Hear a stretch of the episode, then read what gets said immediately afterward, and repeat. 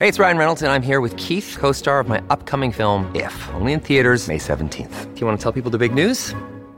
All right, I'll do it. Sign up now and you'll get unlimited for $15 a month in six months of Paramount Plus Essential Plan on us. Mintmobile.com slash switch. Upfront payment of $45 equivalent to $15 per month. Unlimited over 40 gigabytes per month. Face lower speeds. Videos at 480p. Active Mint customers by 531.24 get six months of Paramount Plus Essential Plan. Auto renews after six months. Offer ends May 31st, 2024. Separate Paramount Plus registration required. Terms and conditions apply if rated PG. Welcome into Trailblazers here on SENZ for another week. I'm Ricky Swanell. Thanks for being with us. And well, this week, my guest, well, she quite literally is blazing a trail without wanting to go too corny on it. Ruth Croft is one of the world's best, well, trail runners, ultra marathon runners, cross country, mountain running, you name it, she has done it. And she is one incredible woman with an incredible amount of stamina. So looking forward to this conversation. Ruth Croft, welcome to Trailblazers. How are you? I'm doing well, thanks, and thanks for having me on. Cool. So looking forward to this chat. I, I want to start. You are a West Coaster, and I feel like the West Coast almost has, like, for the rest of us, particularly people like me, city people, this kind of mythical uh, proportion to it. What is it about the coast that makes it so special? Um, I definitely think a big part of it is the the people. Um, but then also, yeah, I think for people outside the coast, we get a bit of a bad rap a lot of the time that it rains here, that it's pretty grim. Um, but I think growing up here, you have to learn to be quite resilient. You have to, yeah, you get you get used to living and training in the rain. Um, and yeah, it's just a great place to grow up, pretty so, much. what, so where where are you from? What part of the coast are you from? It's a pretty vast part of the country. Yeah, so I grew up uh, just outside of Greymouth, so 15 k's out in the place called Stillwater. You kind of you'll blink if you miss it between Greymouth and Lake Brunner. Is it? I think probably a reputation to hardworking people, just good, good old fashioned Kiwis, basically. What sort of, you know, growing up in an environment like that, what, how does that kind of instilled in you and, and what you do? Yeah, I think a part of it is definitely the hardworking aspect that was pretty ingrained in me, not just, and it's not just from my parents, but people in the community. Um, and there's a lot of people that have done well in sport on the coast, and you've got people like Dave McKenzie who won the Boston Marathon. You've got Eddie Gray who was um, like third, no, third in the world cross country. Mm. Um, then you've got people like Paul Coll who's doing really well with squash at the moment. And so I think, yeah, growing up here, those values are pretty well installed in you from a young age do you keep that, that coast connection when you, you head off around the world? And I think you're based in Wanaka now and stuff, but uh, you get back there as much as you can? Yeah, we actually spend end up spending more and more time on the coast because obviously my family's here, and I just love coming back. Um, yeah, it's a pretty when I was younger, I couldn't wait to, to leave here. But now, when I'm older, it's just like my favorite time of the year is just coming back and connecting again with, with friends and family and spending time here. Yeah. Well, growing up there, I mean, what are, what are the challenges, I guess, uh, when you are growing up there and it's pretty isolated at times and, and that remoteness? What's what, what is that? What is that like uh, in your younger days? Um, well, yeah, we are remote, but then also I remember growing up, we had a lot of opportunities to do like every sport under the sun. So I think as coast kids, we we did do a lot of sports. So did uh, like touch and cricket, tennis, squash, like netball, basketball, all of that. But then obviously, yeah, you come from Greymouth, like we didn't have McDonald's, K- even KFC, we didn't have for a long time. We don't have traffic lights and I remember we don't have a synthetic track either, and so I remember I'd be training for World Juniors, which would be obviously in the northern hemisphere, so it'd be in the summer, so it was winter um, on the coast in New Zealand, and then I'd be down at the grass track, and it would be in flood. Um, so I'd get kicked off that and told to go to a rugby field, and I had my coach's uh, GPS watch at the time, which was took up half your arm, um, and I was doing steeplechase as well, and so he, my coach had made me um, some steeples from like plumbing, and so I'd put them up. And this this field was right by the ocean, and so I'd be trying to run 400 meters. You get halfway around, and all your steeples have like blown over. And so you don't have everything at your fingertips, but you have to be very adaptive. And so I think that is kind of a skill that has helped me a lot through my career. Like, obviously, things don't always go your way, but it's just kind of how can you make the best of the situation um, and make it work in your favor. So I think, yeah, yeah, it sounds like it breeds resilience. yeah, definitely. Like you turn up to to even like a cross country meet and you've had th- three weeks of rain, you're like, well, I bet you my com- my competitors haven't been training in this kind of condition. So it definitely does help you like mentally, I think, be a bit bit tougher. Mm. Yeah. When when you were younger and, and I guess competing against uh, in the South Island and, and probably uh, you know uh, athletes from the Big Smoke or anything like that, did you ever have that oh you know that sort of small town mentality or that you, you couldn't match it with, with those resources or whatever, or did it did doing it the way you did go actually I can kind of do anything?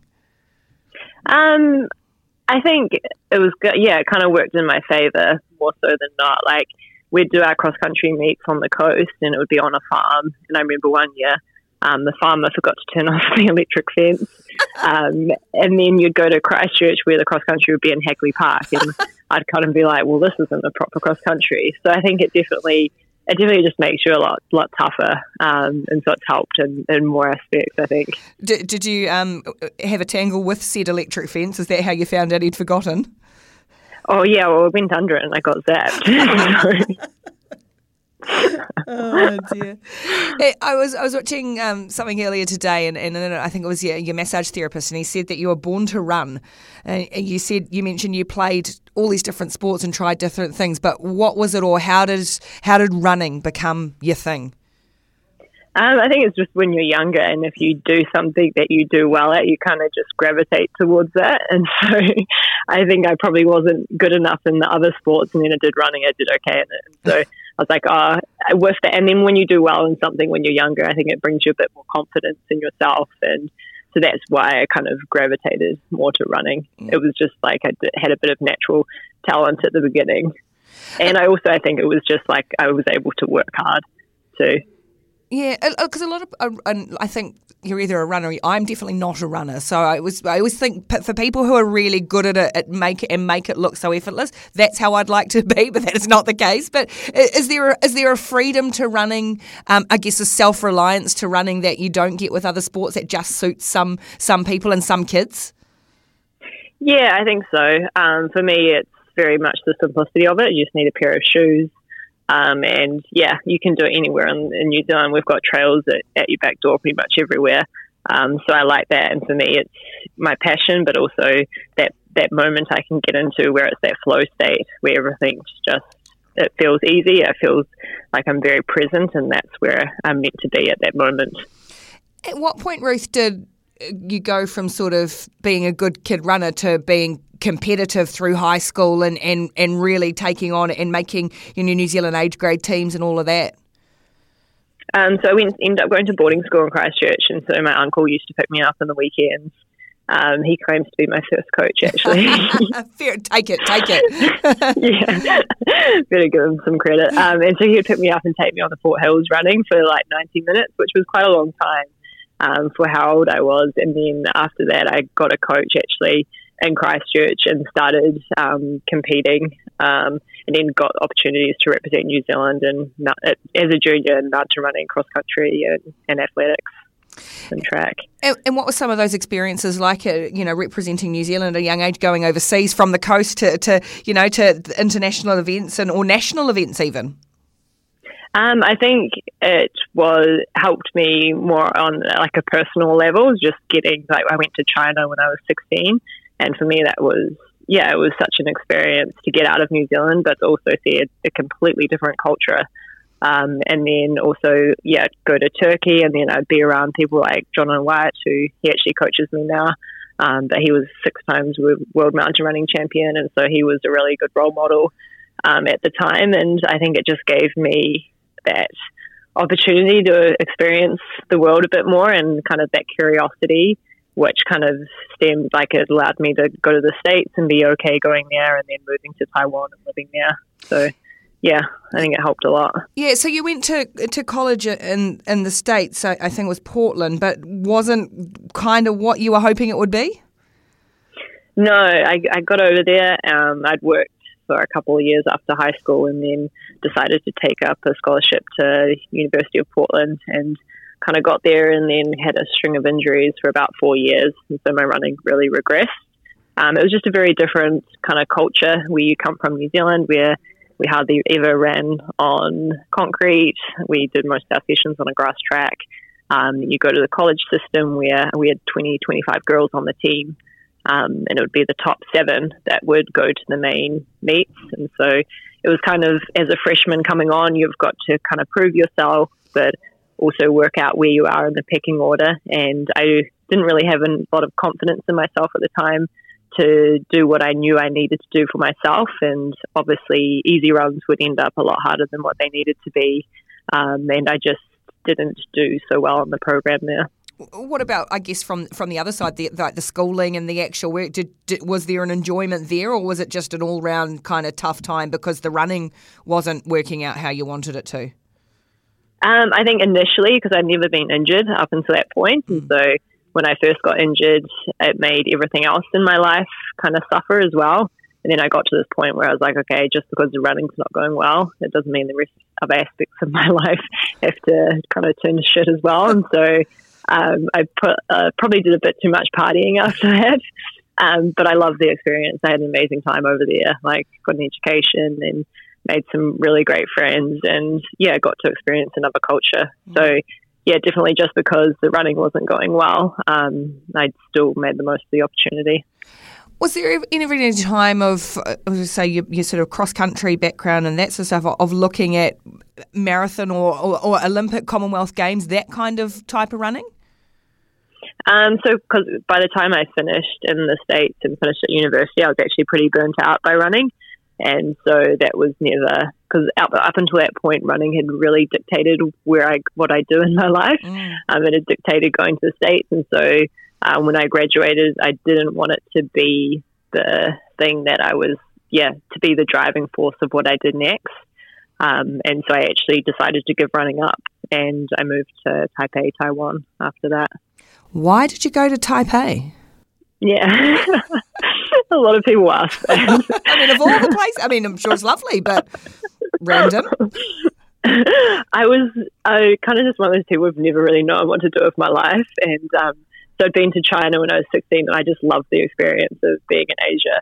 Um, and kind of had applied for a teaching English job in Taiwan, and I got it. And so, actually, not much thought went into it. I was just like, okay, I'm going to go to go to Taiwan. Even didn't really know much about the culture or, or the country or anything. So yeah, and got a job. So I was like, that's where I'm going to go. Cool.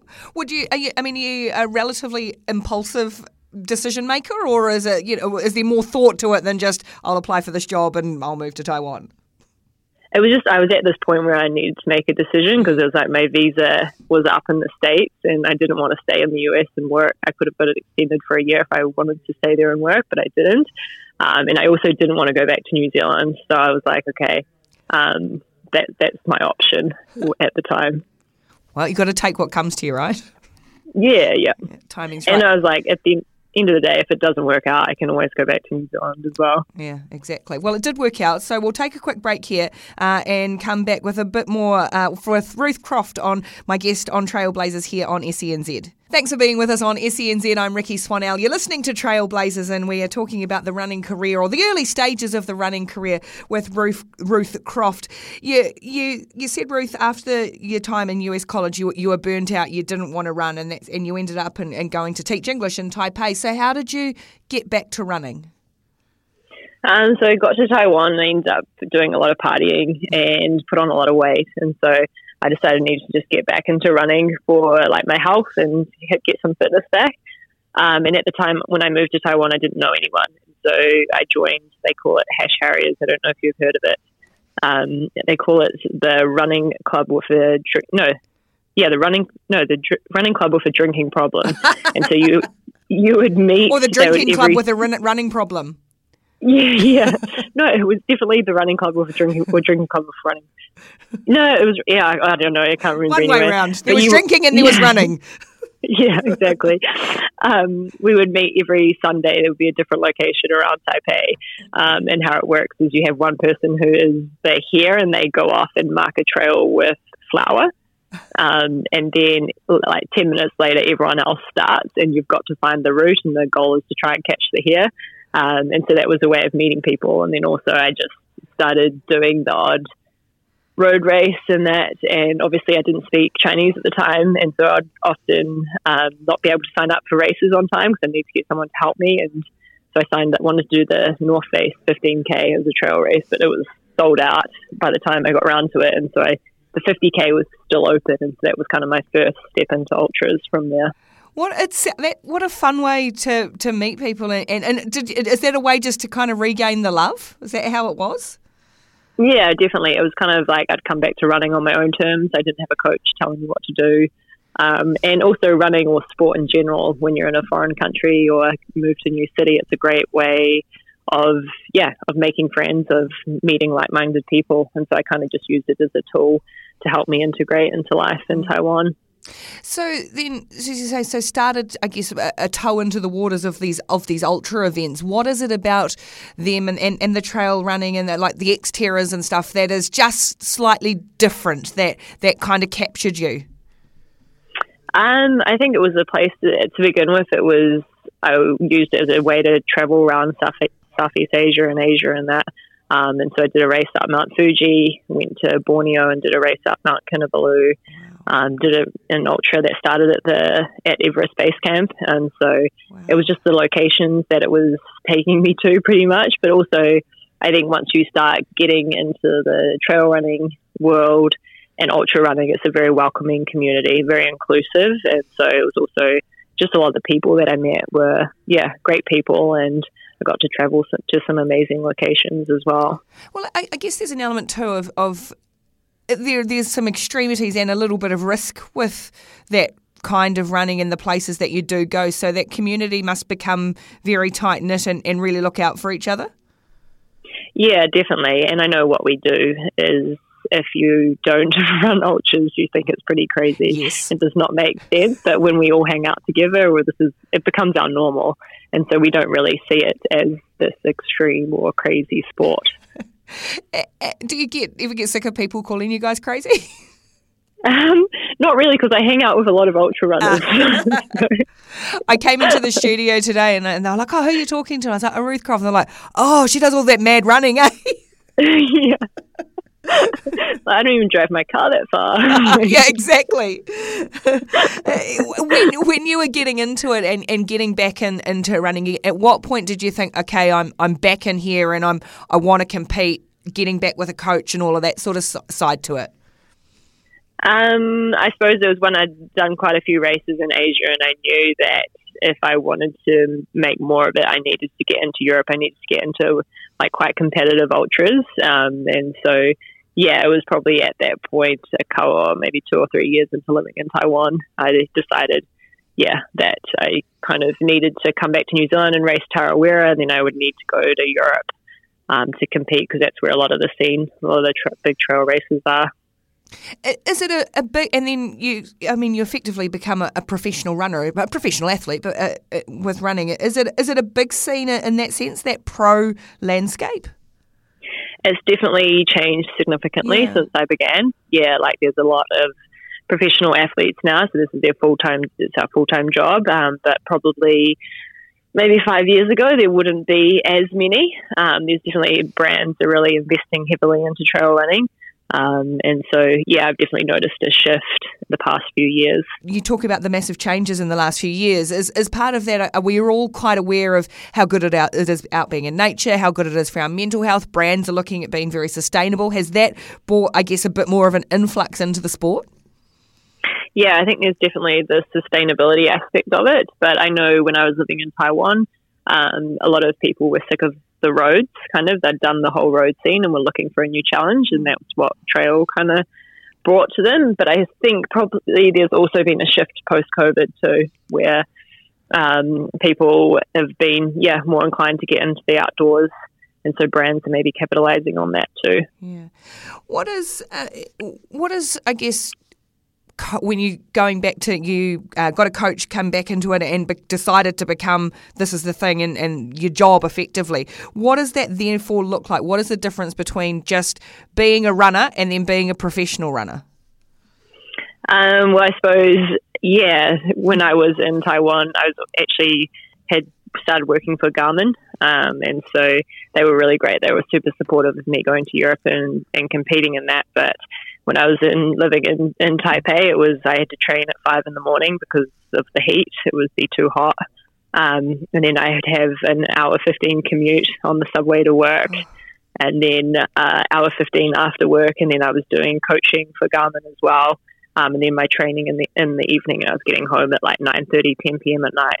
Uh, and so obviously, when I went full time into running, it was I just had more time, not just for training, but the recovery. Like I was taking those stresses out of my life, the commute, and and also all the extra things I was doing. And so I think it just gave me my body a bit more of an opportunity to be more in the performance mindset. Um, and so it helped significantly. Yeah, yeah, a lot of athletes say that it's not necessarily the, the time to train, it's the time to recover um, when yeah. you're not having to do your foam rolling while you're on the work phone sort of stuff. Yeah, yeah, and you can just just remove a lot of that stress that you had. Um, and so, yeah, getting better quality sleep, longer sleep, and yeah, those sort of things. What does training look like? What does a, a training day or a training week look like? Um, it just depends whereabouts in the cycle I am, what I'm what I'm training for, uh, what sort of race, what distance, and that. But probably pretty standard week is around 100 to 140 k a week. Um, so it's just running and then two to three gym sessions a week, and there's some time cross training on the bike as well. Uh, but that's probably probably it in a nutshell. And then within the week, you'd have like maybe one or two long runs, or maybe it'd be two back to back long runs, depending, yeah, if mm. you're closer to the race or not. And then a couple of sessions, two or three sessions, and then the rest is easy days, really. Well, we'll talk. We'll, I'll take another quick break here, and then we'll talk long run runs because I think your idea of a long run and other people's idea of a long run are very different. Stay with us here on SENZ. We're talking to a trail runner, ultramarathon runner Ruth Croft. More in a moment. Thanks for being with us on SENZ today, where my guest on Trailblazers is Ruth Croft. You're talking about uh, long runs. Um, you, you do some quite significant long runs. I, I think probably the most recent one we've been reading about was uh, the Western States Endurance Run, which was 100 miles, 161 kilometres. Where do you even begin to go? That's the sort of challenge I want to take on. Um, so once you're in the, the trail running world, there's quite a lot of hype around 100 miles. And so I'd initially, when I first got into trail running, kind of decided I wanted to go down that route and realized I didn't really have the experience and I needed to spend a bit more time doing shorter distances before stepping it up. Um, and then it was the last kind of couple of years, I'd done a lot of the same races, racing against the same woman, and was ready for a new challenge. And so that's when I decided to step up to 100 miles. But up until that point, my longest race had been in the Dolomites 120k, so 14 hours running, um, 14 and a half. So it wasn't Western States. I finished in the first time I did it was 17 and a half hours, and so the step up wasn't wasn't too bad time wise. Um, yeah, and I'd got the, a ticket. It's really hard to get into Western States, and so I got a ticket to get into it. Um, so yeah, decided to, to give it a crack. Uh, uh, uh, I mean, I, I, imagine it's not the sort of thing you do on the regular. You're not just going to go do a, a hundred mile, 160k race every couple of weeks. So how many of these no. kind of they're effectively endurance adventure ultra marathons are there around the world that you would target to do? Um, for me personally, I can do. I believe I can do one a year. Right. But I mean, I compete against other women on the circuit who would do maybe some would do like three or possibly four. Um, but I have found that my recovery post 100 miles is very slow. Uh, I think specifically because Western States is such a, a, running race, so you can get like a mountainous 100 miles where you'll spend some time, quite a bit of time hiking. Um, but Western States, you, we were running in 40 plus degree temperatures. Um, and so for me, it's taken like three plus months to fully recover mentally and physically. Wow. So you can't really turn around a lot of those in one year. So what's the what's the usual circuit then that you would do uh, outside of these ultra ultra endurance races? Um, so yeah, you have because I run for the team Adidas Terrex, right. and within a year we have main races, the team races that they would like us to be at. Um, so on the circuit, Western States or UTMB in France, Ultra Trail du Mont Blanc, they're kind of the main ones. Um, and then outside of that, you can kind of choose some other team races or races that you that are in places that you want to do or you're motivated to train for. So yeah, for me, that in a year I just had Western States as my A race, and then everything around that was kind of as a training race, as a building race into Western States, or just something as I wanted to do later on. Yeah.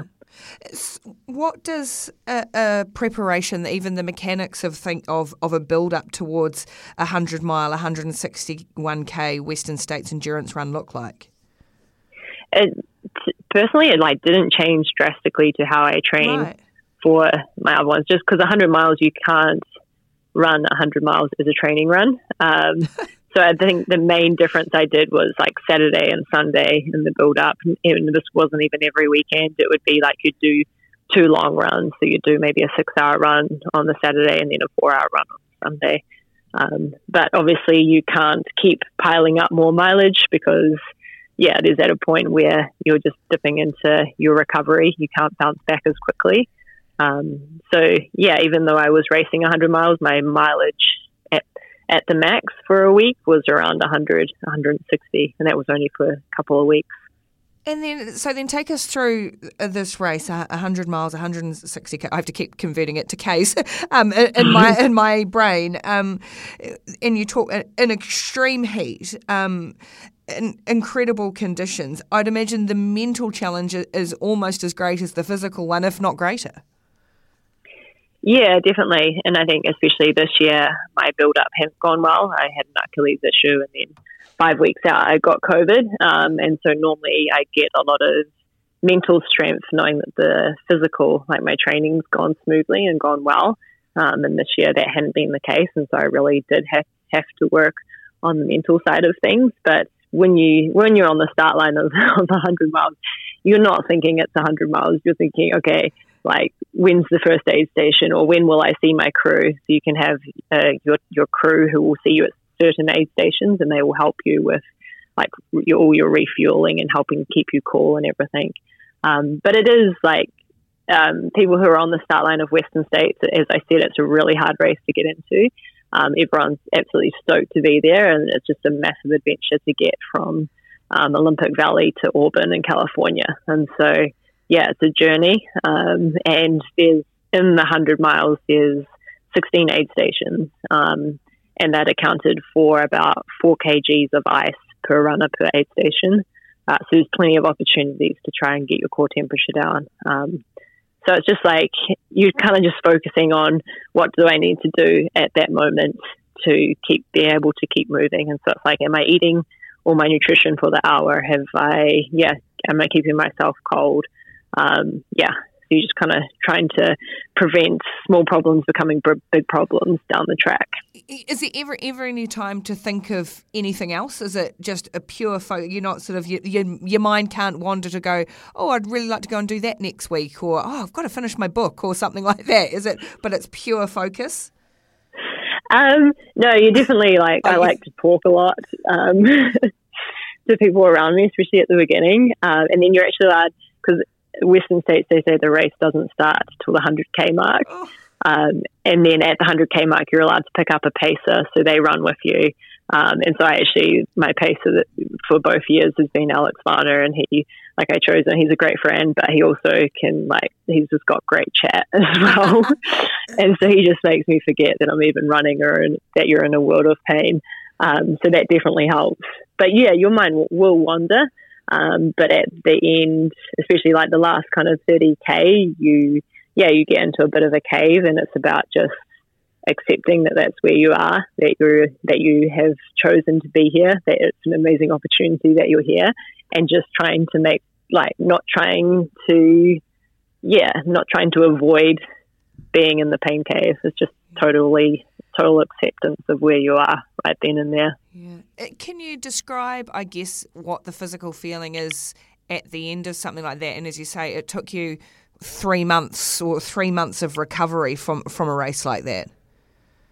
Um, I always feel like a shell of, of a human.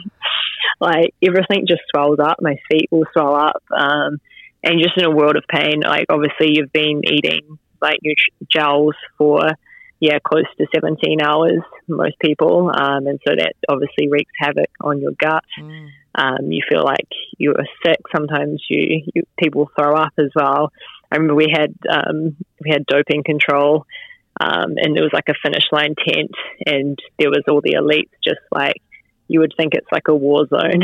people on stretchers, like some people are on IVs, and then you're just like, this is such a messed up sport. Like we do this, like the state we get ourselves into. Um, but slowly, day by day, things get better. Um, if you're able to get a bit of movement, get everything um, going. But uh, it just takes, yeah, for me, I have quite a deep fatigue. But eventually, um, I'll shut down running and not train for a few weeks, and and then things will start to turn around slowly in the nicest possible way. I can't even imagine what your feet must look like. Oh, yeah, it's horrendous. I just say my partner definitely did not go out with me for my feet. oh my goodness! Oh well. Uh, is there any of the, are there any of these big ones that you've done? And, and we're talking about the Western States one mainly, but there has been others as well. Where you've gone, nah, I, I cannot, or there, there's nothing left, and that you have somehow found something left, and you've kept going. Uh, I think you always you always find something more, and it doesn't even have to be in the in the long ultras. It's even in the in the shorter races as well. You're always um, able to do much more than I think you always you believe that you can, um, and it's just tapping into the kind of that mental energy that you need to to get that that next like five percent out of yourself. So I think yeah, but it's great. Ultra running puts you in these situations where you have the opportunity to to dig deeper. Um, so it's a great kind of learning environment to see what you're actually made of. And am I right? Is it um, men and women? You all go off. You all start at the same time, and away you go. Yep. Yeah. Yep. Uh, which uh, and and I mean, as I say, you are one of the best in the world. But is it is it very much you all feel on a, a living level playing field? There's none of the what we see in other sports about the sort of a superiority or inferiority, anything like that between the the guys and the girls. Um, I think there's still always room for improvement in right. trail running. Like I've come come across it, especially when I first started out, where men and women didn't have equal prize money, um, or it would be it would go to like one to ten for prize money for men, but only one to five for women. Um, but I think there is a lot more awareness around it now, and there has been a shift. I think there's always progress to be made, um, especially in some aspects of just coverage. Uh, obviously, I think sometimes men still get more coverage and visibility compared to the woman. Um, but overall, I think it's moving in the right direction. It's, it's staggering, isn't still, you know, you all go off, you're doing exactly the same distances, and still some of the old things that we see in so many elements of sport persist. It's very frustrating. Yeah, yeah. But then there's been some great, like we've got Courtney Dauwalter, who's, yeah, she's won pretty much every ultra under the world, and she's like beaten a lot of men in that, and so she's just, yeah, she's done like phenomenal, and I think she's really helped bring a bit more spotlight to women in the sport, which has been great too. Awesome. We're talking with uh, Ruth Croft here on Trailblazers today about her ultra running, trail running career. One more quick break and we'll be back with a little bit more in just a moment here on SENZ. You've been listening today to Trailblazers on SENZ, where my guest is Ruth Croft. Uh, Ruth, you, are talking about, um, I guess, the, the challenges you put your body through. You must be incredibly in tune with your body and your mind. How do you work on that side of your sport? Um, so I think obviously it's the the mental side that I probably put a lot more work into the last kind of few years because I think as we grow up, we're not really taught how our mind works mm. or the stories that we're telling ourselves or any of that. And so, um, yeah, I started doing going to Vipassana, which was ten days silent meditation retreats. And so every year, I, normally at the end of the season or after a big race, I try to do go and do a retreat like that because um, I think yeah, as humans, we're always evolving, we're always changing, and it's a good way to learn um, just a bit more about myself and also ways of facing myself too. Is there after these big races and, and not even these ultras, uh, you know, the, your regular series that you're on, is there the a bigger uh, an elation and a sense of achievement? But does a crash come with that as well? Um, not so much. I don't find because yeah, like I love running and it's my passion, it's my job, but it's not everything to me. Um, so I'm studying uh, naturopathy on the side as well. So I feel like I have I've got to that point where I have quite a good balance. Um, but previously, yeah, that's probably been a downfall where I did put everything into running. Um, and so now I'm a bit more aware that running is just running, um, even though it probably, yeah, it's, it, I spend a lot of time doing it. It's, it's not everything to me. I'm not defined by it either. Yeah, I can. You, you know, I can imagine it's something that you could get really obsessive about, like like anything. What what do you? What else? You've got your studies. How do you get away from it and, and just chill?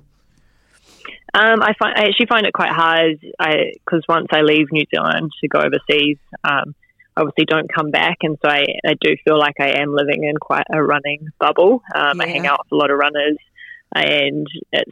But I think that time I come back to New Zealand, I come back to the west coast, is the time that's very grounding. It's like I'm around people who don't care that I run, don't care that I run really far or anything like that, and so I think even though I'm training while I'm on the coast and I do probably like the big chunk of my training for the year, it doesn't feel like it's my job. It's kind of, yeah, I feel like I can step away from that running identity for a bit. You mentioned before, and I've read a couple of things where you've talked about, I guess, the privilege of, of doing what you do, even though you put your body through absolute hell through the through the ringer, um, and it takes such a toll on it. But I guess is it the privilege of what these great machines can do for us, what our what our bodies can do for us? Oh yeah, I think it's it's amazing what our bodies can do, and as you said, like it is a privilege, like to be on the start line of any trail race. It's a it's a privilege to get to choose, yeah, self inflicted suffering to get that ability to see um, how far you can push it. So I, yeah, I always remind myself of that. Um, but also, yeah, a lot of great can come from trail running. And I know you said you're not a you're not a runner, but you can always become a runner. But um, there's just some amazing stories, and I always talk about like one that happened last year at the end of the uh, Les Templiers in the south of France. It was an 85k trail race, and a lot of the elites and that we go down to watch the last runners come in. And the, one of the last runners was this guy called Julian, who was from the area. Um, he crosses the finish line and just starts crying, and his two daughters go and his wife, and they're all crying. Um, and we learned like he'd lost a significant amount of weight for the past 10 years, and his goal had to be been to finish like racing Les Templiers. And I just think there's, yeah, there's amazing stories like that where people have overcome, yeah, significant things like cancer or, yeah. yeah. losing weight and got themselves to the end of an ultra. And I think that's the, that's the, where the magic happens and the cool things uh, to see as well. I would be. I, I started well up just telling. I would be in floods of tears. It looks like watching Iron Man or anything like that, and you see the weekend warriors who've done something like that at the end, yeah. and it is incredibly emotional. It is because like everyone says, "Oh, like elite runners, like they're amazing," but it's like, well, it's our job. yeah, we do this every day, but it's the people at the back of the pack who obviously they have family, other commitments, full time jobs, and then they're out in the conditions. Like for us, 100 miles at Western States, the top ones are finished, females are 17, 17 and a half hours, but the cutoff time is 30 hours. Oh. And so people, the back of the pack people are out there for a whole another night. They're in that heat for a whole night and, and some of the day as well. And so I think that's, yeah, it's, it's amazing what the, yeah, back of the packers go through to get to that finish line. Yeah. You, you mentioned right at the start about the flow state. Do you, do you get that often? Do you feel, and, and a lot of athletes talk about when just everything is perfect and just you're in that mindset. Do you get a flow state often in what you do?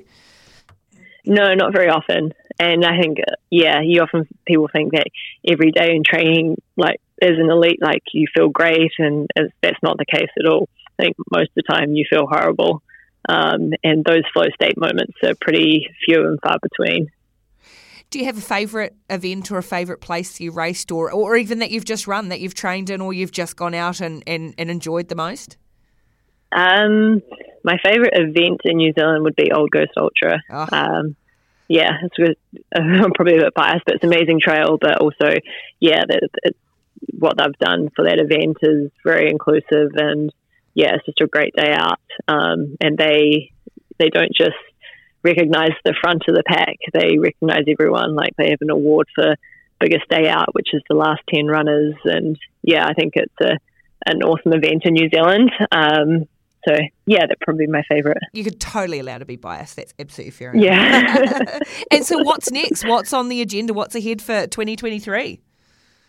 Yeah, so we head to Madeira, which is a Portuguese island off the coast of Africa in April, and I'll do an ultra there. I think it's 115k. Um, and then my main race of the year will be UTMB, which is 170k, and then 10,000 meters of climbing, um, and that starts in Chamonix in France. And you circumnavigate um, Mont Blanc. You start in France, run into Italy, Switzerland, and then back into France. And you said sorry, 170. Yeah, 170. Wow. Yeah. Do you ever Yeah. get to, do you are you ever able to soak up that the places that you are like Chamonix and, and all of that like incredible locations? Yeah, totally. And I'm pretty lucky with the team that I run with Adidas Terrex. They often rent out chalets before the event um, so that we can go there and train um, over the course. And so it's a pretty good um, atmosphere with the rest of the team. Um, and obviously, you're not totally in race mode yet, so you can enjoy it. Oh, absolutely amazing. Fascinating. I could talk for ages. It just it blows my mind. And maybe, I don't know. Well, I still don't know if I'll get running, but I might go for a walk in the bush and, and just take a baby step that way. Yeah, you definitely don't have to step straight up into ultras. like around New Zealand, some amazing, like short, shorter um, trail races. Yeah. Yeah. Cool. Well, all the very best for everything um, ahead for the year. Thank you so much, Ruth Croft, for being on Trailblazers. It's been a real pleasure. Cheers. Thanks for having me.